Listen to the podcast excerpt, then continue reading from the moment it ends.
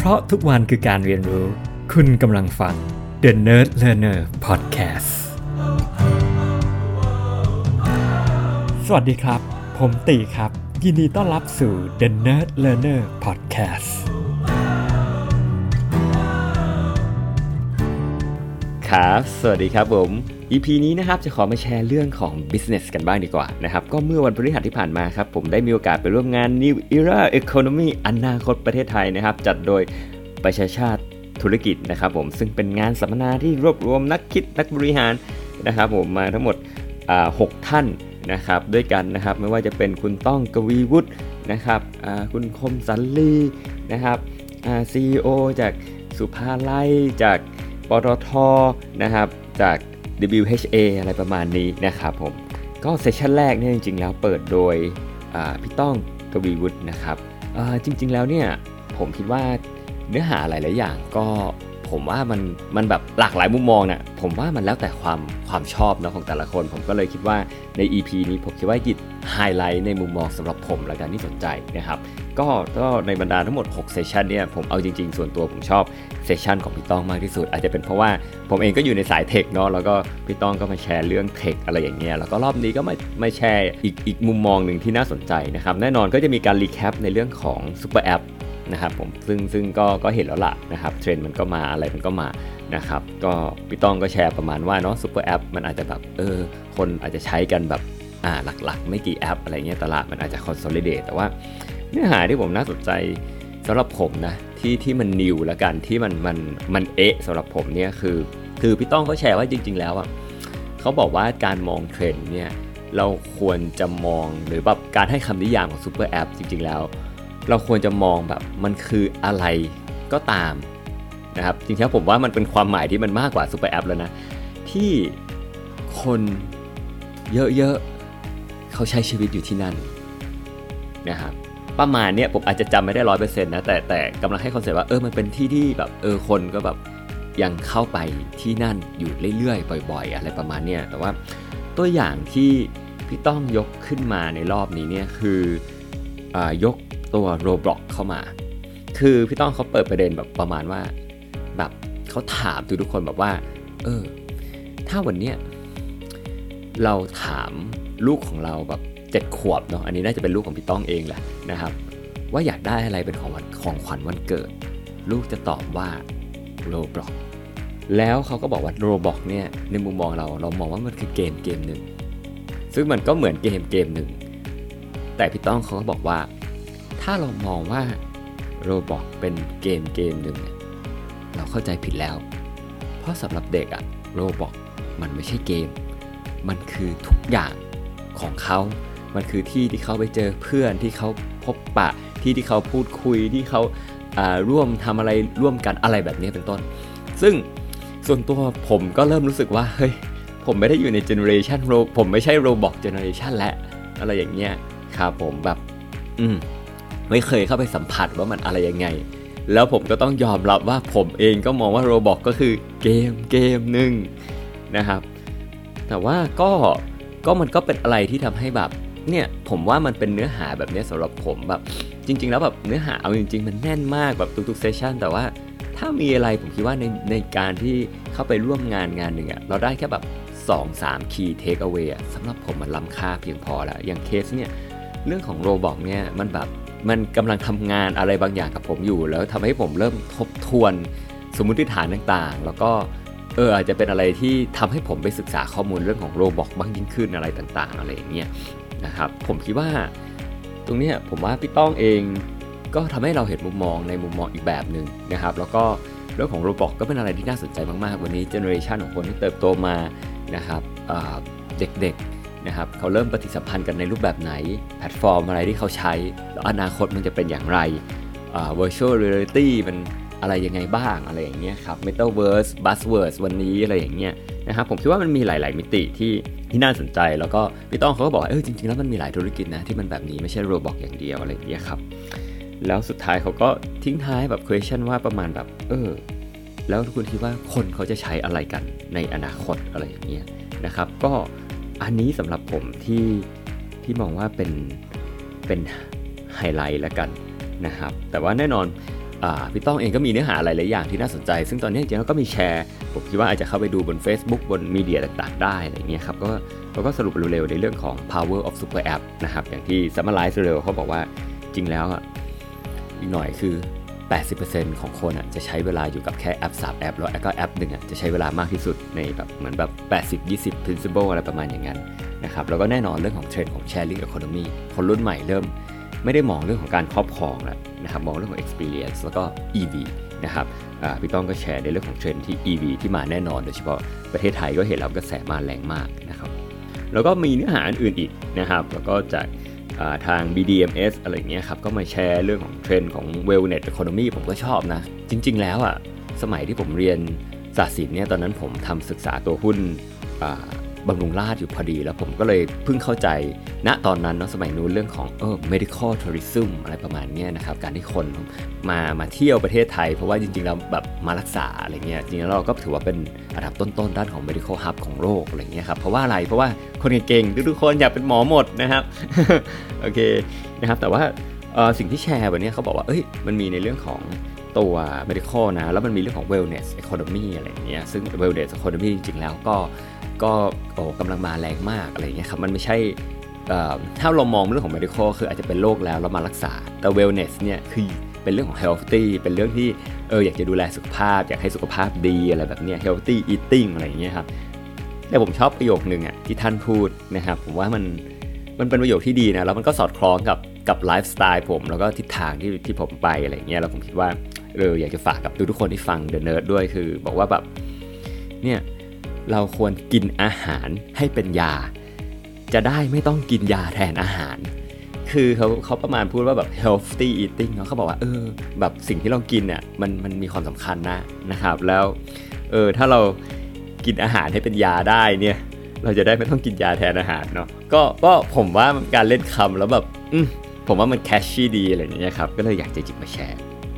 นะครับแล้วก็มี มีทาง CEO นะครับของทางสุภาลัยก็ไปแชร์เรื่องของ real estate อะไรต่างๆนะครับแล้วก็ปิดท้ายด้วยด้วยคุณคมสันลีนะครับจาก Flash Express นะครับยูนิคอนนะครับก็ผมว่าหลายหลายคนรู้จักอยู่แล้วนะครับแล้วจริงๆแล้วผมเองก็เคยฟังฟังคุณคมสันหลากหลาย session แล้วนะนะครับผมแต่ว่าเออแต่เนื้อหาที่ผมชอบในรอบนี้ แล้วผมจริงๆแล้วเนี่ยผมหยิบกลับมาแชร์กับทีมด้วยนะครับคือคือเป็นประโยชน์ที่แบบอ่าแบบตัว moderator เขาก็ถามถามคุณคมสันลีเลยว่าก่อนหน้าเนี่ยที่เราจะขึ้นบนเวทีกันอะ่ะผมเห็นพี่พูดประมาณว่า พี่เกลียดคำว่ายูนิคอร์นเออเพราะอะไรอะไรเงี้ยเออ ผมว่าตรงนี้น่าสนใจนะครับ แล้วแล้วรอบเนี้ยคุณคมสันลีก็แชร์ให้เห็นว่าแบบเขาเกลียดเขาเกลียดคำนี้นะครับ เพราะว่ามันทำให้แบบทุกคนรู้สึกว่าประสบความสำเร็จแล้ว เป็นผู้ชนะแล้ว อันนี้ผมผมอาจจะตีความของผมเองเพิ่มเติมเนาะไม่ใช่คำที่ที่คุณคมสันลีพูดเป๊ะแต่ว่าแบบผมประมาณว่าเหมือนแบบเออเป็นตัวเองเป็นผู้ชนะแล้วอะแล้วพอเราเล่นเกมแบบผู้ชนะเนี่ยมันก็จะเล่นอีกแบบหนึ่งมุมมองความคิดทุกๆอย่างแบบเราชนะแล้วอะไรอย่างเงี้ยแต่ว่าคุณคมสันลีเขาพูดว่าจริง ๆ แล้วอะเออ องค์กรมันก็ยังมีปัญหาอยู่เขาก็ยังเป็นสตาร์ทอัพอยู่มันมันก็ไม่ได้มีอะไรแตกต่างระหว่าง เมื่อวานที่ยังไม่ได้เป็นยูนิคอร์นกับวันรุ่งขึ้นที่เป็นยูนิคอร์นแล้วพี่เขาก็ใช้คำหนึ่งเขาบอกว่า มันทำให้ประมาทใช่ครับแบบแบบทุกคนประมาทนะครับในการตัดสินใจในการทำอะไรทุกๆอย่างแบบเออมุมมองการตัดสินใจมันเปลี่ยนไปคือมันแบบเออมันวางเหมือนแบบผู้ชนะ มันไม่ได้วางเหมือนแบบเออคนที่อยากจะชนะ หรือจะทำยังไงให้ชนะไง ช่ไหมมันก็จะเล่นเกมอีกแบบหนึ่งเลยเหมือนกับเราเล่นเกมแล้วเรารู้สึกว่าให้เกมนี้เราชนะอยู่แล้วเราเก่งอยู่แล้วอะเราก็ไม่ต้องอะไรมากมาย แต่ถ้าเรากำลังเล่นเกมนี้แล้วเรารู้ว่าเกมเนี่ยเราอาจจะแพ้ก็ได้นะเราก็อาจจะเล่นคนละสไตล์หนึ่งนะครับผมคิดว่าแบบอันเนี้ยดีมากเพราะว่าเออมันเป็น mentality ที่ผมคิดว่าเนี่ยผมก็มาคุยกับทีมแล้วก็รีมายเออเราแบบอืมนะครับองค์กรใหญ่ ๆนะฮะ หรือหลาย ๆ คนที่อยู่ในจุดที่ success แล้วเนี่ยเขาอาจจะหรืออาจจะแบบไม่ได้อะไรมากมาย แต่เราอาจจะภาคภูมิใจหรือยึดติดกับความสำเร็จของเราในอดีต จนบางครั้งเราลืมไปแล้วว่าเราเราอาจจะเพอเพอเปลี่ยนไปก็ได้นะครับผมผมคิดว่าเออผมชอบมากนะครับ เนื้อหาตรงนี้มันเป็นรีมายเดอร์ที่ดี แล้วก็มีอีกเนื้อหาหนึ่งนะครับที่จริง ๆ แล้วอะอันนี้ผมก็ได้ยินคุณคมสันลีพูดหลายรอบแหละนะครับ แต่ผมคิดว่า เป็นเนื้อหาที่โดนใจผมละกันนะครับเขาพูดประมาณว่าจริงๆเขาให้ความสำคัญเรื่องของ trust ซึ่งมันก็สอดคล้องกับผมว่าประชาผมเหมือนกันนะ แล้วก็หลายๆคนแหละ ผมเชื่อว่ามันเป็นเรื่องวันนี้เป็นเรื่อง common sense มากเลย อย่างที่ผมได้แชร์ไปใน EP 122 เนาะ EP 122 Loving Trust นะครับเขาบอกประมาณนี้ว่า เออ เราควรที่จะไว้วางใจ ถ้าเราให้เขามาทำหน้าที่อะไรบางอย่าง เราต้องไว้วางใจเขา 100%เพื่อที่เขาจะได้ ทำได้อย่างเต็มที่ เพราะถ้าเมื่อไหร่ที่เราไม่ได้ไว้วางใจเขาอะทุกอย่างมันจะแพงมาก อันนี้ผมเข้าใจเลย เพราะว่ามันมันมีดาวมันมีอะไรหลายๆอย่างอะทุกอย่างมันจะแพงมาก เพราะฉะนั้นเนี่ยถ้าสุดท้ายเราไม่สามารถไว้วางใจเขาได้ อันนี้ผมอาจจะสรุปเองนะ เออ งั้นเราก็ก็ก็ไม่ควรวางเขาอยู่ตรงนั้นตั้งแต่แรก แต่ถ้าเราวางเขาอะเราก็ต้องไว้วางใจ เพื่อที่มันจะได้ move fast แล้วก็ไปได้เร็ว อันนี้ผมว่าจริงมากนะครับ แล้วก็แน่นอนนะครับ ทางคุณคมสันลีก็พูดว่าเฮ้ยพอบริษัทมันเริ่มโตขึ้นเนาะเขาก็เล่าให้ฟังจากร้อยคน 5,000 คน 60,000 คนนะห้าหมื่นคนอะไรประมาณนี้เขาบอกสิ่งสำคัญอ่าระบบการติดตามระบบ follow up เรื่องของ transparency อะไรประมาณอย่างนี้นะครับแล้วเขาก็ยังฉุกคิดได้ทุกเขาทุกคนบอกว่าเอ้ยหมาป่าจะกำลังมานะเราก็ต้องเตรียมรับมือกับ ความไม่แน่นอน แต่ผมคิดว่ามันเป็นเรื่องปกติอยู่แล้ว ในการรับมือความไม่แน่นอน เราไม่รู้หรอกว่าใครจะมา disrupt อะไรอะไรจะเป็นยังไงนะครับ สิ่งที่ทุกคนทำก็ต่างมีคู่แข่งมี players มีอะไรต่างๆ เข้ามา ผมว่าเป็นเรื่องปกติของของของธุรกิจเนาะแล้วก็ผมว่ามันก็รีมายทำให้เราแบบก็ต้องคอยเรียนรู้ แล้วก็คอยสังเกตแล้วก็ผมคิดว่าก็ก็ต้องคอยพัฒนานะครับ ไปอย่างต่อเนื่อง แต่ถ้ามีอะไรจริง ๆ แล้วอะแบบโอเคละมาฟังเซสชั่นแบบ อ่าวันนี้มันก็ก็ดีระดับหนึ่งนะนะครับ แต่ว่าเรื่องที่มันแบบกินใจและโดนใจผมจริง ๆ แล้วในที่ผ่านมา ก็เป็นเรื่องที่ผมได้ฟังจากทีมของผมเองด้วยก็คือว่าเป็นอย่างที่ผมแชร์ไปผมเรียนอยู่หลักสูตรหนึ่งแล้วก็มันยังมี weekly แบบ getting to know อะไรแบบเนี้ยนะครับแล้ววันอังคารที่ผ่านมาเนี่ยก็มีจริงๆเป็นเพื่อนในกลุ่มผมเองที่เขามาแชร์ แล้วก็แบบว่า คือจริงๆแล้วเราก็รู้จักกันระดับหนึ่งนะนะครับ แต่ว่าเขามาแชร์แบบ ลึกอะคือมันเป็น deep sharing จริง ๆ แบบแบบใช้เวลาประมาณชั่วโมงหนึ่งอะไรเงี้ยเล่าเรื่องราวอะไรต่างๆ ให้ฟังอะไรเงี้ยครับ แล้วผมฟังเราต้องบอกว่าเออมัน inspire มาก มัน inspire เพราะว่าเขาไม่ได้แชร์แบบความสำเร็จของเขาหรือเขาอยู่ในจุดที่มันสำเร็จแล้ว หรือว่าเป็น winner แล้ววันนี้อะไรอย่างเงี้ยแต่เขาแชร์ให้เห็นถึงถึงการเติบโตถึง challenge ถึงถึงอุปสรรคต่างๆ ที่พาเข้ามาวันนี้ แล้วก็เห็นถึงแบบ ผมว่ามันคือใจรักอะ นะครับเขาแบบเรียนรู้เอา operational excellence ต่างๆ เข้าไป เอาไคเซนเข้าไปเอา lean six sigma เข้าไปเขาอยากขึ้น IS ISO เอง ผมคิดว่าเนี่ยเป็นสิ่งที่เขาแชร์แล้วก็ดีมากเขาบอกว่าอืมเขาบอกบางที่อะหลาย ๆ ที่คือทำ ISO เพราะว่าต้องทำต้องเข้าตลาดนู่นนี่นั่นโน่นแต่สำหรับเขาเขาทำเพราะเขาอยากทำเขาก็บอกว่าเวลาเราทำอะไรอะที่เราอยากทำมันจะแตกต่างกัน กับทำเพื่อเพื่อให้มี กับทำเพราะว่าเออเราอยากทำจริง ๆ อันนี้ผมว่าใช่มากในทุกสิ่งเลยนะครับ วันนี้เนี่ยถ้าเราอยากจะทำอะไรเรา เราทำแค่เพราะว่าเราต้องทำหรือทำเพราะว่าเออมันต้องมี หรือเราทำเพราะว่าเราอยากทำจริงๆ เพราะพอเราทำเราอยากทำจริงๆเขาบอกเอออย่างเนี้ยเขาอยากทำไอโซเขาก็ใส่ใจเขาจะให้ความใส่ใจความทุ่มเท ทุกคนจะสนใจทุกคนจะพยายามอยากให้มันดี แล้วก็ใช้งานได้ดีแล้วก็จริงจังอะไรอย่างเงี้ยครับ เขาแชร์ลึกไปถึง5สอด้วยว่าแบบเออจริงๆแล้ว5สอมันมันไม่ใช่แค่เออทำทุกอย่างให้มันเรียบร้อยมันมีมันมีอะไรเล็กๆน้อยของมันอยู่นะมันเป็นเรื่องของออการให้ทุกคนได้ได้มีส่วนร่วมในภาพใหญ่ มันเป็นการที่ทุกคนเริ่มใส่ใจมากกว่าแค่แค่ตัวเนื้องานหรือว่าหน่วยงานของตัวเอง เป็นการที่เราเริ่มช่วยสอดส่องให้บริษัทเรียบร้อย มันมีมันมีมิติอะไรบางอย่าง แล้วเขาก็แชร์กับ พื่อนเขาถามเพื่อนว่าเนี่ยถ้าบริษัทอยู่ทำห้าสอถามจริงเถอะยูมีไลน์กลุ่มที่ให้ทุกคนประจานและฟ้องหรือเปล่าเวลาอะไรไม่เรียบร้อยเขาก็ถามแบบนี้นะคือมันก็เป็นอีกมิติหนึ่งที่ให้เห็นใน มันเป็นอะไรเล็กๆน้อยนี่แหละผมคิดว่า ผมว่านี่แหละครับคือการเรียนรู้สำหรับผมผมคิดว่า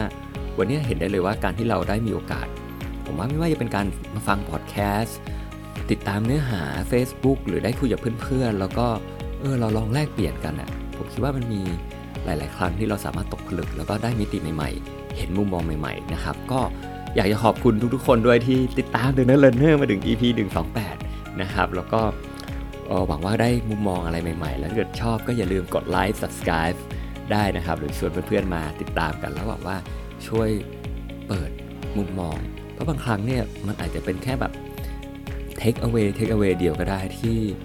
เออเราได้ตกผลึกแล้วมันทำงานอะไรบางอย่าง กับเรา โดยที่บางครั้งอะเราไม่รู้ตัวก็ได้ อย่างที่ผมแชร์ไปใน EP ล่าสุด 127 มันอาจจะเป็น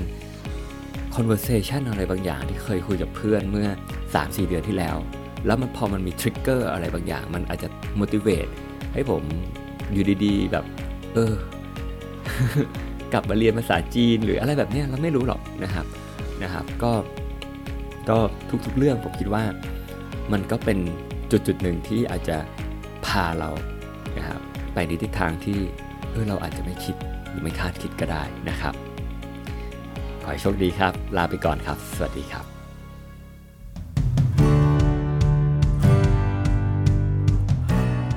เพราะทุกวันคือการเรียนรู้